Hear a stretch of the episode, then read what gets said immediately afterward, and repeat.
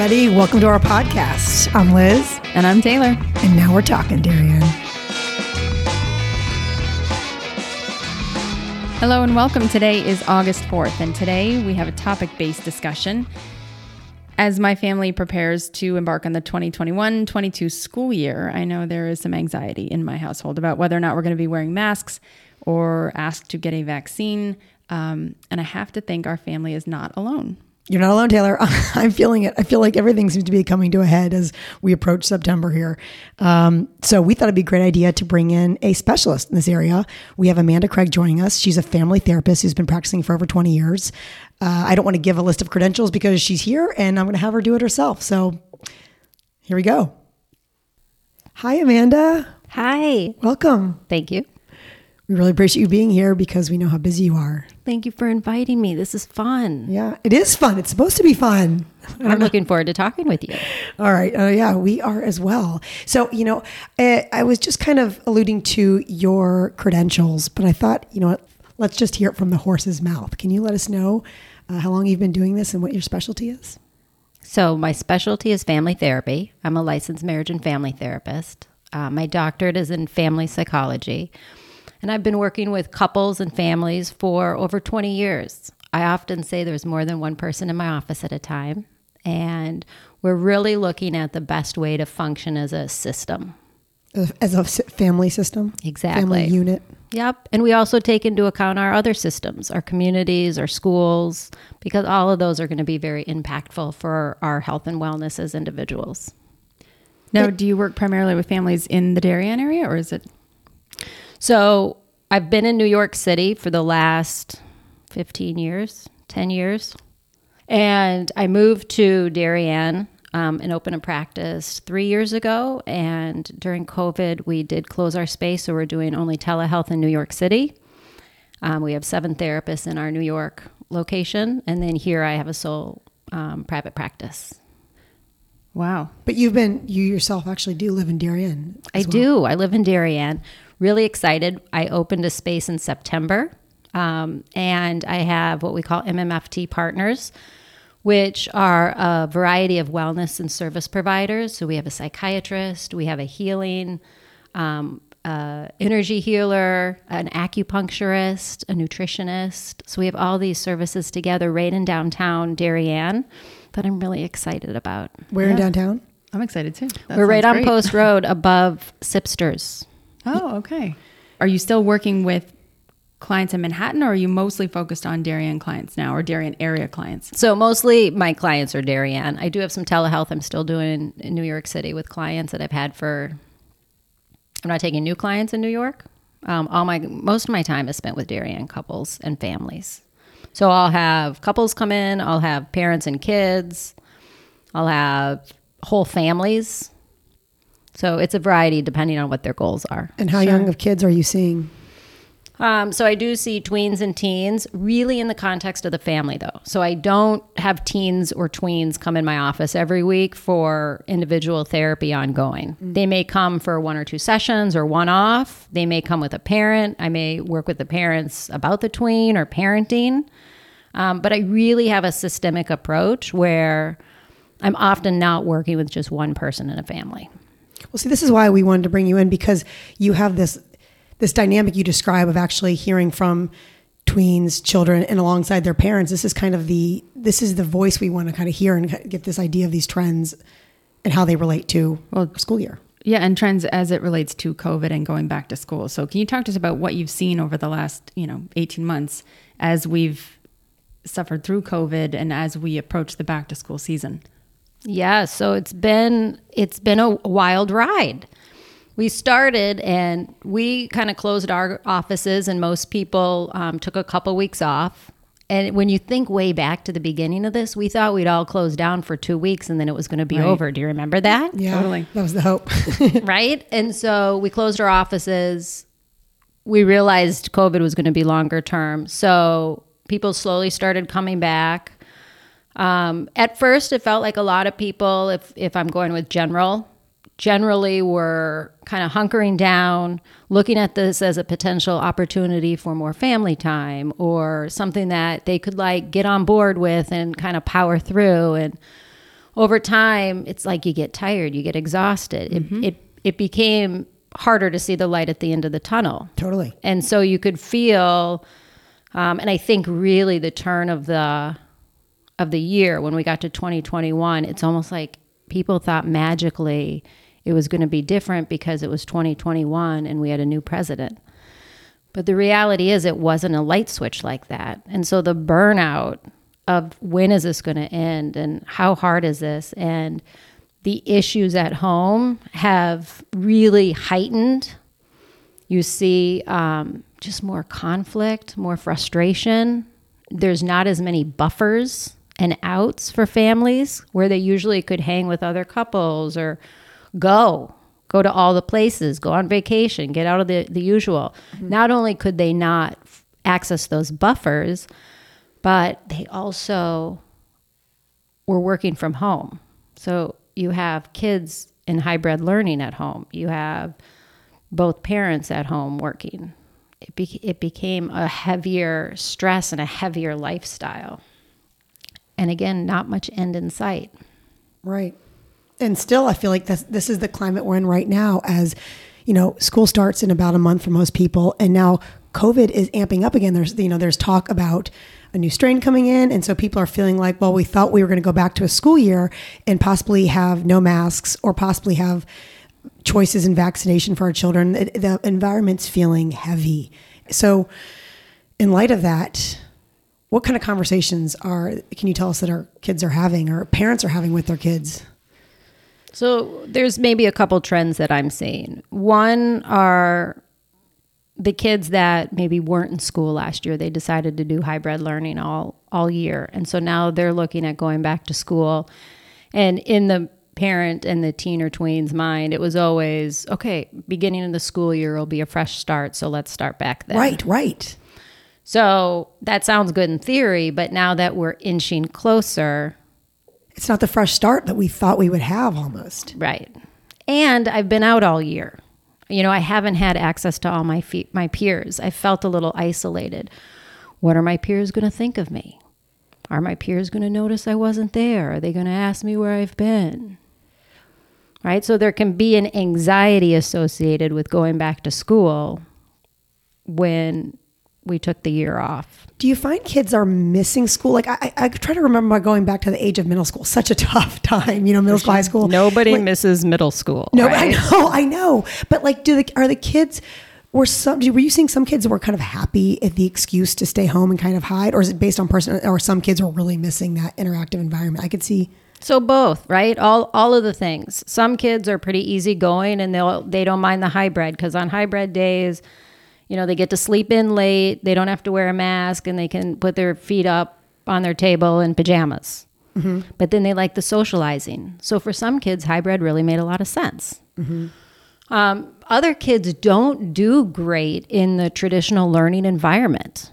And for some of those kids, being hybrid actually felt better. Maybe they were getting away from peer pressure or bullying that didn't feel good. Maybe When you say hybrid, you mean fully remote or you mean hybrid where some days they're in the building and some days they're home? so sometimes in school, sometimes remote. Okay. Um, some kids don't do great in the school day to, every day. Right. Whether it's they have academic problems that aren't being addressed, they find school hard, they find sitting and doing the expectations of school hard, um, peer relationships, then they're having difficulty there. That learning environment just doesn't speak to their mind. For some kids, being online has actually been a better learning tool for them. And then you have the flip side where some kids learning online doesn't hold their attention. They need more instruction, they need more interaction with adults or with teachers in order to understand concepts and stay organized. So this makes me think. You've mentioned this before when we kind of we did pre-interview. We talked about this a little bit before. How I was curious if kids are using COVID unintentionally as an excuse to either avoid or confront those their, the social pressures that they have to deal with in middle school and high school. Are you seeing anything like that? I don't, especially with tweens, I don't know that they're methodical enough to think through all of that. Okay. But I think they can realize I don't have to go to school and I haven't felt that pressure and that feels good. Mm.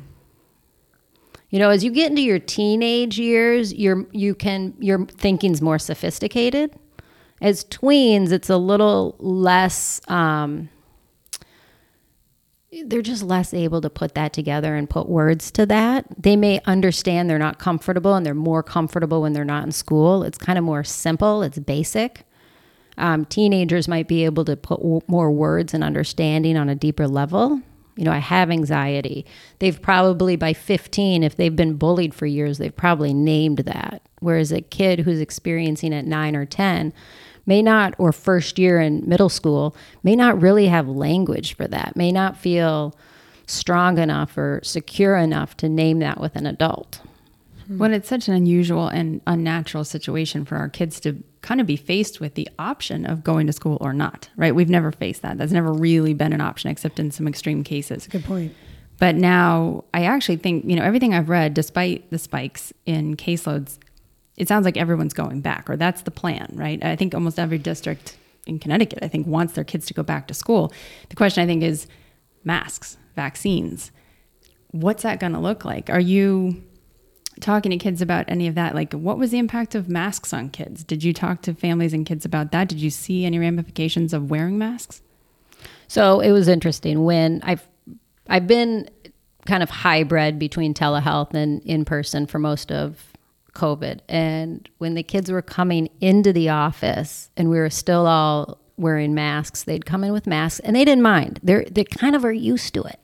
They acclimated well in my office. The kids I'm working with, this isn't a blanket statement across all kids, but the kids I'm exposed to, my kids at home, wear masks kind of by by choice. They don't mind. And so they'd come in the office, they kept them on. Even when it got to the point where it was optional, they still would prefer to wear them. Really? And then it became, you know, kind of the the running joke of are you wearing the mask because you're afraid to get COVID in my office or do you have a new hoodie system? Oh, the hoodie of 2021. Like right? kids like hiding under you got the hoodie with the Oh, hood okay, and then the okay. strings they can pull and become invisible. Well, now you had the mask where we couldn't see your face expression. So you come in with mom and dad and mom and dad have a couple things they need you to know. But you're hiding behind your mask. You got your mask on. Interesting. That's so interesting. Are you seeing that as long, like, for, so with tweens or just high school? Like, as they both both and i think you know i think a lot of them just got so used to it like it was their they wore them every day to school especially when we went back to school full time they're wearing them in sports and extracurricular activities they're wearing them in store like they just kind of got used to wearing them um, but then i also think kind of that added benefit was the hoodie effect Well, certainly there's some kids that are going to benefit from that. I can see that. But I mean, a lot of kids are not benefiting from that, right? I mean, do you have any opinions about like the healthiness of that? I mean, what is it doing to kids' psyche that they, you know, that they can hide behind a mask or that they don't feel safe without it now? I mean, that's terrible. I, I worry for the kids and especially the kids that need to see, you know, the social cues that are now hidden behind a mask right um, or that need the, the speech and language development need to see the mouth, the teacher's mouth. Like it, there's certainly a lot of downside to it. here's the thing. If there's a if there's a predisposition towards anxiety right? So kids that have anxiety to begin with the kids who were signing up for sports and then refusing to go the mm-hmm. kids who had had stress about going to school before covid. Covid didn't create a lot of anxiety and depression per se and we could argue that, but different discussion. Really, what we notice is kids who had kind of an anxiety, even parents who have an anxiety to begin with or predisposition towards depression. This is one of those things that really either heightened it or brought it out. Brought it out. Right. So a kid who has an anxiety about wearing a mask likely had anxiety before the mask about other things. And what about the average kids? I mean, I've read some heartbreaking stories about, you know, the teen suicide, right? Yeah. I mean, are those kids that were doing fine and then weren't doing fine after COVID, or were they predisposed to depression before that? I mean, have you, I hope you haven't, but have you experienced anything? So what we're seeing, kind of as a trend across the United States, is um, higher levels of depression earlier. but why? Is it the kids or is it coming from the parents? Or the, are we projecting this on our kids? Because obviously parents are stressed. We Right. Uh, you know, probably all of the above. Like that's the thing. And I want to be super clear.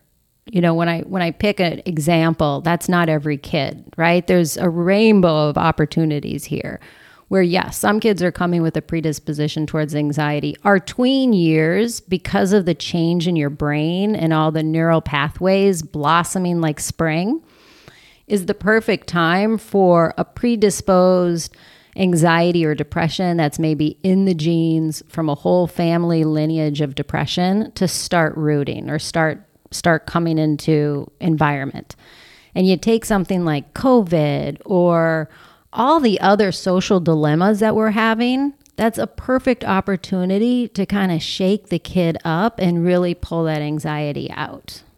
Yeah, I or mean, it's not depression. like it was just COVID, right? We've had a whole lot of other oh. stuff going on. I, last- I- right. So it's like, is it just the masks? I mean, it's the masks, it's the presidency, it's their access to social media in, in a way that we were never exposed. Yeah. They know things that we don't even know they know. And parents Violence being home, right? unrest. Maybe kids were used to kind of hiding a bit from their parents and getting away with stuff. And now their parents are in their face and in their space. And And the parents are talking and the kids are there. And where we're used to them being out more and us having time to have some of those private conversations, they're ne- they're never gone. So we're having private conversations. They're around. They're picking up on words from their own social media and their friends. And now they hear us say, you know, similar words or the same words. So- it is anxiety provoking. It's a, it's it's a lot of instability for them. I mean, I've heard domestic violence is majorly on the rise, right? That I mean, alcohol um, purchasing Sure. is up like 400%. wow. I, I mean, I can't imagine like your business has got to be through the roof. I can't imagine. I mean, do you have any statistics about how it's changed in the last year and a half? Even off the cuff, like I mean, I what I do know is alcohol purchases are skyrocketing. I know um, mental health of younger kids, including suicide, is on the rise. So those tween years. Um, you know, I did read recently divorce rate. Um, women are filing more often than men. You know, those are kind of my more recent statistics that I've come across. You talk about kids being home and listening to these conversations, hearing uh, conversations, and it made me think about um, the tough decisions our kids are having to make. Okay, what we, talked, we mentioned Max, the masks. The big one coming up now is vaccines, and that made me think about like how kids are informed enough to make decisions. Like, and let me back that up. Like as adults, like we get mixed messages, right? Some people are watching only one news channel, some people watching only another news channel, and like you, we all have, we're all fighting our own battle as adults to be as informed as we think we are. You know, and we might all disagree on that. So how are we? How do we expect our kids to be informed decision makers if we as adults don't agree and feel like we each of us have the the proper information? Yeah. Big, big feelings, big problems, right? And we just do the best we can. And I, I, I, I look to, we, we look at the information that we have. Kids can do the same thing. We want to be talking to our kids. We want to be giving them information. We want to be sharing with them our opinion. We want to ask. This is a key one. Ask their opinion. Ask what they think. Ask what language they're going to use with their friends when they ask if they're vaccinated or going to get the vaccine. Those conversations that we have asking them what they're exposed to, what they're seeing on TikTok about masks. They're definitely getting information there about masks. Well, they're getting social pressure too. I know this is a fact from just, you know, family relations. Kids are feeling the pressure to get vaccinated. It's the new cool thing to do. I mean, I don't know if you've seen that, heard that. I've actually heard that story from multiple kids. And do you, I guess, do you see that pressure? Do you hear, do you hear kids or families talk about that? Because I'm not I'm not hearing that pressure. I believe it does exist. Where I think it's crucial is parents understand where their position. And and this is kind of a global statement whether it's on masks, the vaccine, your politics, your curfew for your kids, like whatever it is, why your kid does or doesn't play football, whatever the issue is, know your position, know if it's coming from a place of like sturdy intention that's heartfelt, that's your true soulful space, or if it's coming from anxiety, depression, fear. Oh, like what you're projecting on your those opinions you're putting on your kids, like even before we yourself? get there know yourself am i am i am i riding my kids to wear their mask because i am so anxious and fearful and and stressed out that's a different experience for myself and my kids than if i've decided my kids i want them to be masked because i worry about it i have read enough to know that the risk is still out there i'm concerned for their well-being i've read enough to know that there's less risk health-wise to a mask than not and I'm going to talk with my kids about that. I'm going to ask them about their thoughts on it. And together we can come up with language that makes sense for our family's value system. But that's the thing I'm talking. about. I feel like, go ahead, Tara. Yeah, no, I mean, I The projection. I was going to say the projection of parents, like this, like misinformation. Like I'm with you. Like I feel like, you know, I- I was just telling Taylor the other day, like. I read on the American Pediatrics, which is the APP, like American how Association there was like a viral thing around about how Pfizer was one of their main sponsors, right? And I saw and I saw the trail of it, and I went and looked, and it was a valid picture. They were a sponsor. And I went and looked. Two weeks later, it went viral, and two weeks later, it got pulled down. So as a parent, I'm thinking, I am struggling to find the information I need, the correct information. So I like I don't know. Like I love. I guess I like what you're saying is like just ask the kids instead. Of, I don't even know how these kids can be in, informed. Well, it's not. I mean, in my opinion, it's not really up to them. Like, it's not up to my twelve-year-old whether or not he gets vaccinated. And yeah, we're going to talk about it. Um, and as far as knowing where you stand, like I, I'm happy to say, like I'm not a parent that's comfortable with vaccinating my kids yet. They have asked me if they can get vaccinated, and I've said no, not yet. Um, that's uncomfortable because then there is a scenario. I don't know if it's going to happen yet or maybe later where they are going to have to prove that they have or haven't been and that they will be wearing what is essentially a scarlet A, right? Like the mask because they chose not to get vaccinated. That's a really difficult social position to put a 12 year old in Wow, um, or a 10 year old or whatever it ends up being. Um, and I hope that knowing where I stand matters because I have a feeling that that might, that decision and that role that I play in their lives as the decision maker on something like that could be taken from me. Um, I mean, are you, I guess, do you have any advice for a parent like me? Taylor, you're gonna have to come in for a private session. yeah, like, you got you got to pay I for this, got Taylor. time, right? no, no. Hey, you're definitely not alone. You're, you're, and, and like here's where I go back to whatever your position is. So let's just take your example. I imagine you're having that conversation with your kid of here's why we're not vaccinating, here's where I stand. What do you think? Why would you want to? I hear you asking to be vaccinated. Tell me about that. First of all, when you ask your tween, right? Those are the 9 to 12 year years. When you ask your tween, help me understand your position on that. I don't really care if it's right or wrong. What I'm trying to do is exercise his brain to practice thinking Absolutely. Talking out loud, hearing himself in his thoughts so he can go away and go, yeah, I'd say that differently. That's what they're doing at that age. They're practicing thinking, they're practicing using their brain. and communicating that out loud. So we want to give them space in a in a and this is a perfect forum. It's like, why do you want to get vaccinated? What do you think the vaccine is? What do you hope to gain from getting vaccinated? Do you find your friends are vaccinated? What are they telling you? What are they saying about it? Not only are they thinking, they're developing a position, and then we can talk with them about what their feelings are, and we can talk with them about what language they use then. Like maybe the bottom line is my kid totally wants to get vaccinated, and I'm just not having it for really good reason. So I'm not coming from anxiety and fear and fret, because that's a different discussion. I'm coming from a solid base where I truly, soulfully believe this is the right choice for my family. So I can hold my head up high with confidence and say, This is just what we're doing, buddy. And we can come up with language you can use. I wouldn't say it like this because they'll never buy it, but we can help them come up with language that they can use with their buddies who are saying like why aren't you getting vaccinated? See you got to wear your mask oh better put your mask on. We're going in here. Right? So we can help them cultivate confidence and a voice to stand up for what our family value system is. Is there a teen that can do that though? I mean, even as like an adult at 40 years old, I would have a hard time going out there and being like, no, I am, you know, and taking that social stance in this world of shaming. I mean, Well, it's difficult too because I mean, really, the the reason I don't feel comfortable is because I don't think that we've got enough data yet. Right? It hasn't been out there long enough for me to feel comfortable you know, I'm halfway through my life ish and I've had kids. Like the risk profile for me is different. I'm comfortable getting the vaccine. I have gotten the vaccine.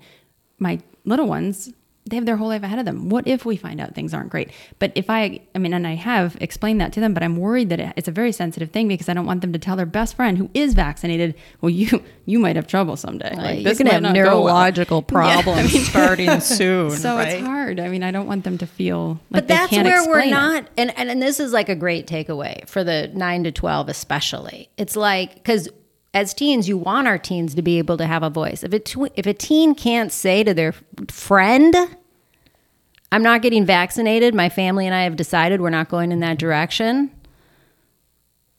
like that's a di- that's a whole different problem, right? Like there's an insecurity there, there's a stress there. There's a difference between I can own my voice, I can name it out loud. I'm awkwardly trying to figure out how to use my voice I'm shy and introverted, and I won't use my voice because I'm scared people won't like me. Those are four different profiles. You know, if you have that latter one, again, you're going to have that in other places than just COVID and mask and vaccination conversations, right? Mm-hmm. But the nine to 12 year olds, they're the ones we're saying less, we're asking, right? What do you think? Yeah, we're not doing that, but tell me what you think. Absolutely. You know, like I want to know. And like, what would you, what if you said, like, dude, stop flexing on your vax? I don't even know what that means. you speak a different language. She's speaking tween. you know, or he comes home and says he was he was all sweats on his vaccination. Right? It's like, what do you want to say to that guy? How do you be like clever? Yeah right? And like, let's talk about that. How do we be clever? How do we like not put our friend down and not start that because that's more that unkind that we're trying to get away from? Mm-hmm. We're veering a little to an unkind society. If we veer back, hey, I don't care what your decision was, neither's right or wrong. We're all kind of throwing darts at a dirty wall or a dark wall. Like, I don't know, to your point we don't know what's real and what's not. Things that seem real, real can be not real tomorrow. Like we just do the best we can. We make good choices. We be nice. It we comes from each a, other. We support each other, and it's like, hey, no offense. Maybe you're making the right choice. Maybe I'm, I don't know. I don't care. Let's just go kick that ball. Yeah, I'll wear my mask. You don't want to wear it? That's cool. So you, so in your conversations in your sessions, are you you're working with parents to try to help them ask these questions smartly to yeah. It's more about opening up this dialogue with your child, like communicating with them thoughtfully about your your wishes or your family's value around this, right? It's not even your it's your here's where we stand as a family. Here's where we stand with religion. Here's where we stand with politics. Here's where we stand with meals. Mm-hmm. Here's where we stand with bedtime. Like as a family system, we all have the values we're trying to instill in our kids. This is just one more example. Here it is. But more importantly, tell me what you think. Now, this is this is what it is. And yeah, I mean, I, I, hope I didn't come across the wrong way. I definitely want the kids to feel that their voices are valued in this. Beautiful. You know, I, I skipped right to the you know my um, truly line in the sand, like you know. But I think they understand it because we have talked about it. Yes. And so there's two important conversations. There's the conversation with the kids about why we're doing this, and you know, getting everybody kind of on the same page and to feel heard. But then there's the conversation with their friends, and I've already seen it started to happen. Um, and I just, my heart breaks. And I, I know that they haven't yet been put back in that school environment where, you know, they, they might be identifiable as making that choice just for wearing a mask. I mean, right it's, now we're not faced with it, but tough. It's going to be tough. And kids who are more um, prone to anxiety and depression, they're going to have a lot of frets and fears. Or kids that are being bullied already. Sure. Like, exactly. 100%. Those are going to be really tough conversations. And as parents, we're going to sit in some pretty big emotions mm-hmm. and having to support that in a way we let them talk. We give them, you know, we play with them around what language they can use with kids. But they're learning a huge life skill here right? And we're helping, we're holding their hand during that. What typically doesn't fare super well is when we don't listen to them and we give them the answer and send them off to school. We really want them to have more space to talk about what it's like for them, what they're seeing, how they feel about it, helping them put words to it. So when the kids said that, were you embarrassed because other kids were around? Or were you more angry because you'd really like to be vaccinated? Or were you more surprised he went there because he's usually a really good friend? Mm. Right? We've just taught the kid how to think through, yeah, which one of those resonates? Hmm, you know, none of those or this one. That kid just learned a huge, valuable life lesson. You know, given all the big things we have confronted with this pandemic, I'd love to hear some good news. Are our kids developing skills that they might not have otherwise at like earlier ages because they've had to confront these big things? Totally. You know, they're learning about adversity. Right? I don't yeah. I don't know that our kids really win the gold medal if they never go through an adversity in childhood. 100%. Right? Like kids have to get bumps and bruises right? There's bumps and bruises. The other side of the spectrum is in so much pain, abuse, and trauma, right? That's a different discussion, but kids should feel some adversity. They should feel um, some some pain, right? They should feel no, right? It's so. In fact, we need to say no to our kids and follow through. So that's one thing. They're getting some adversity. This is tough stuff. The other thing they're getting is a lot of kids are getting um, some family time that they wouldn't have gotten otherwise. Mm-hmm. I have a lot of kids that are seeing dad for the first time, or um, they're able to do like sleep in late later they're not getting up so early a lot of kids don't do great getting up at 6.30 in the morning to get to school you know when they get up at 7.30 they feel more rested um, kids, their day is a little more of a meander than a rush, right? They're not going from activity to activity to school to sleep to hurry.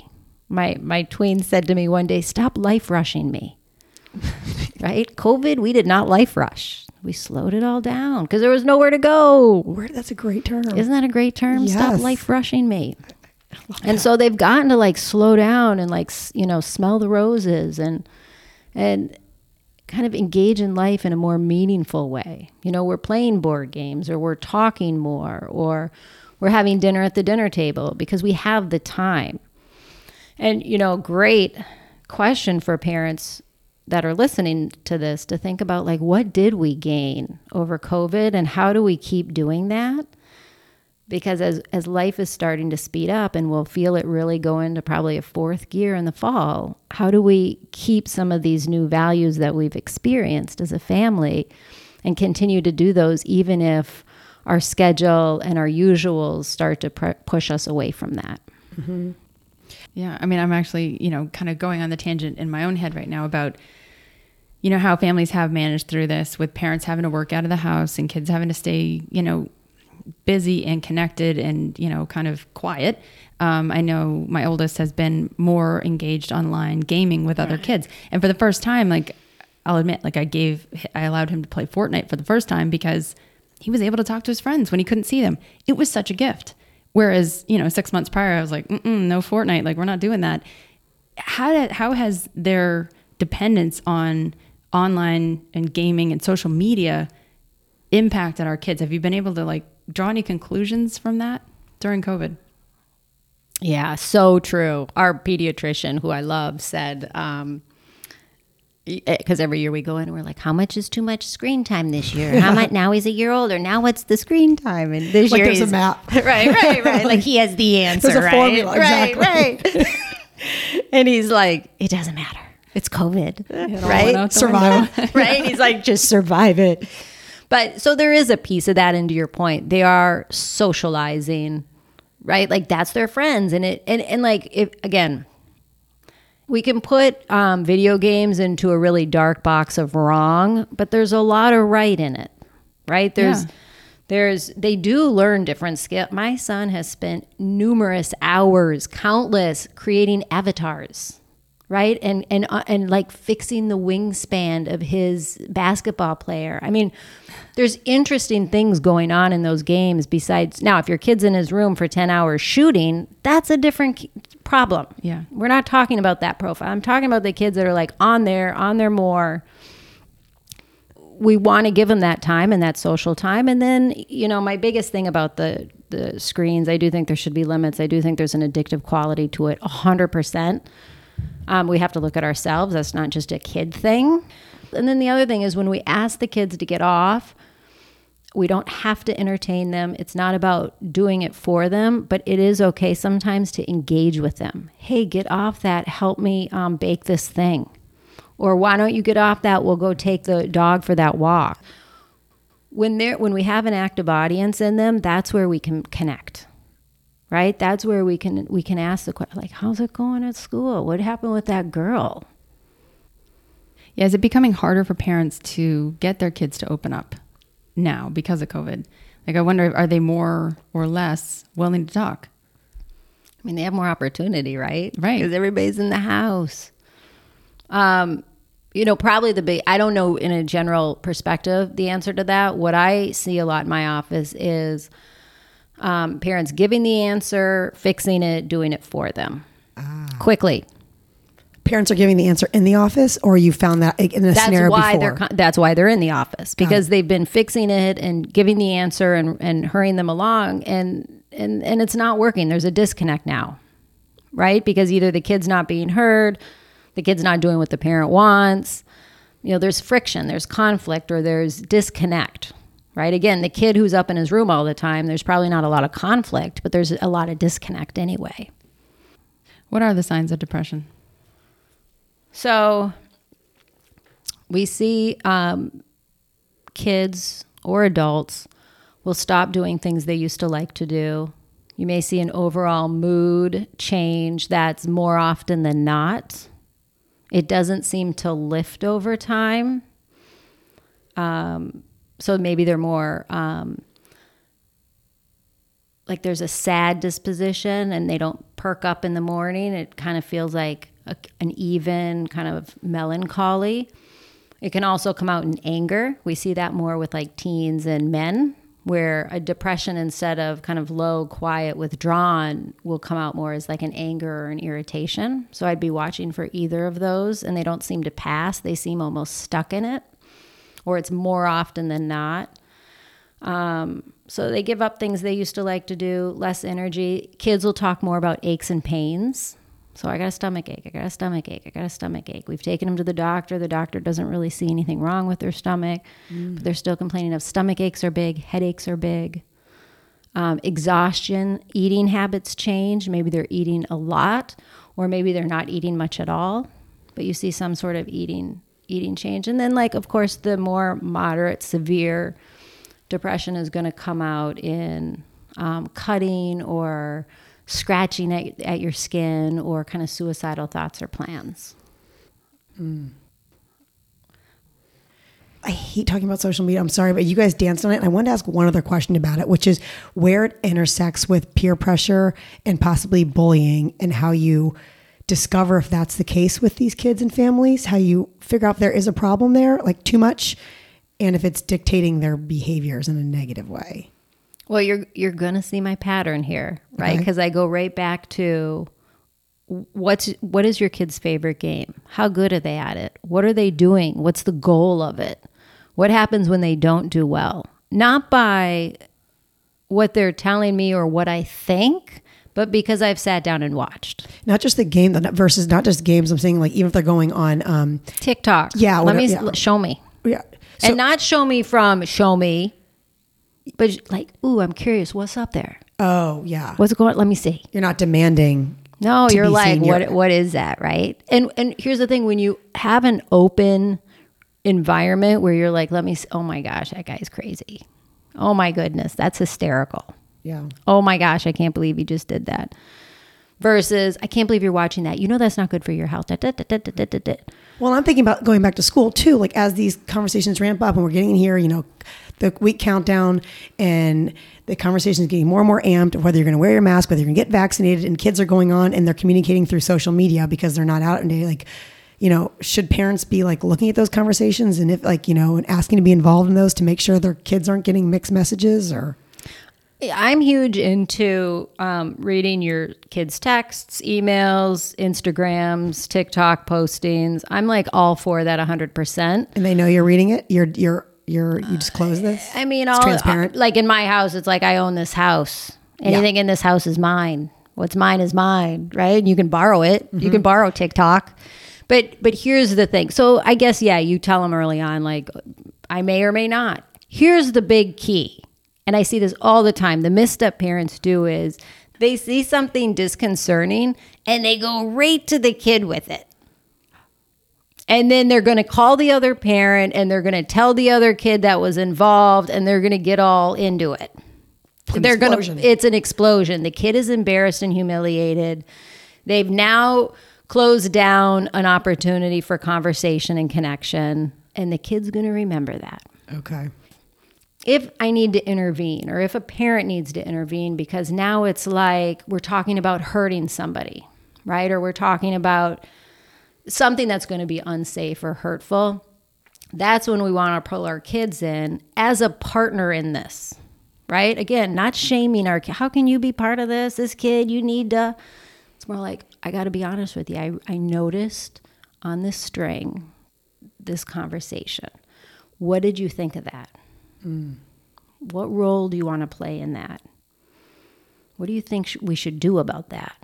My concern is the safety of this other kid because of this and that. Does that make sense? You know, could you could it be this kid is at risk for like big feelings, right? Of being hurt physically or like do you think he's super embarrassed being on this string and being called out like this? Right? So we're having a conversation that's promoting in our kid, again, thinking, right? Hopefully evoking some empathy or not. Because some kids are low on that empathy, or or maybe they're even having empathy, but they're not going to show us that.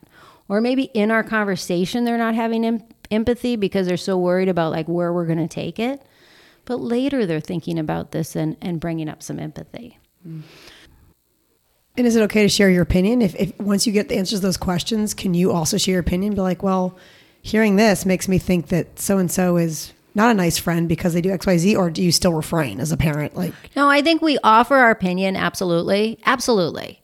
I think um, we we bottom line it, right? I think we get their their attention for about ninety seconds, right? So we really want to bottom line it. What do we want them to hear and know?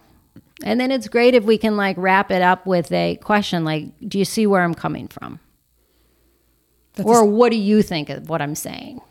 it's hysterical to think the takeaway is like you have 90 seconds with your kids. Go. What are you gonna? What are you gonna get? You got No pressure.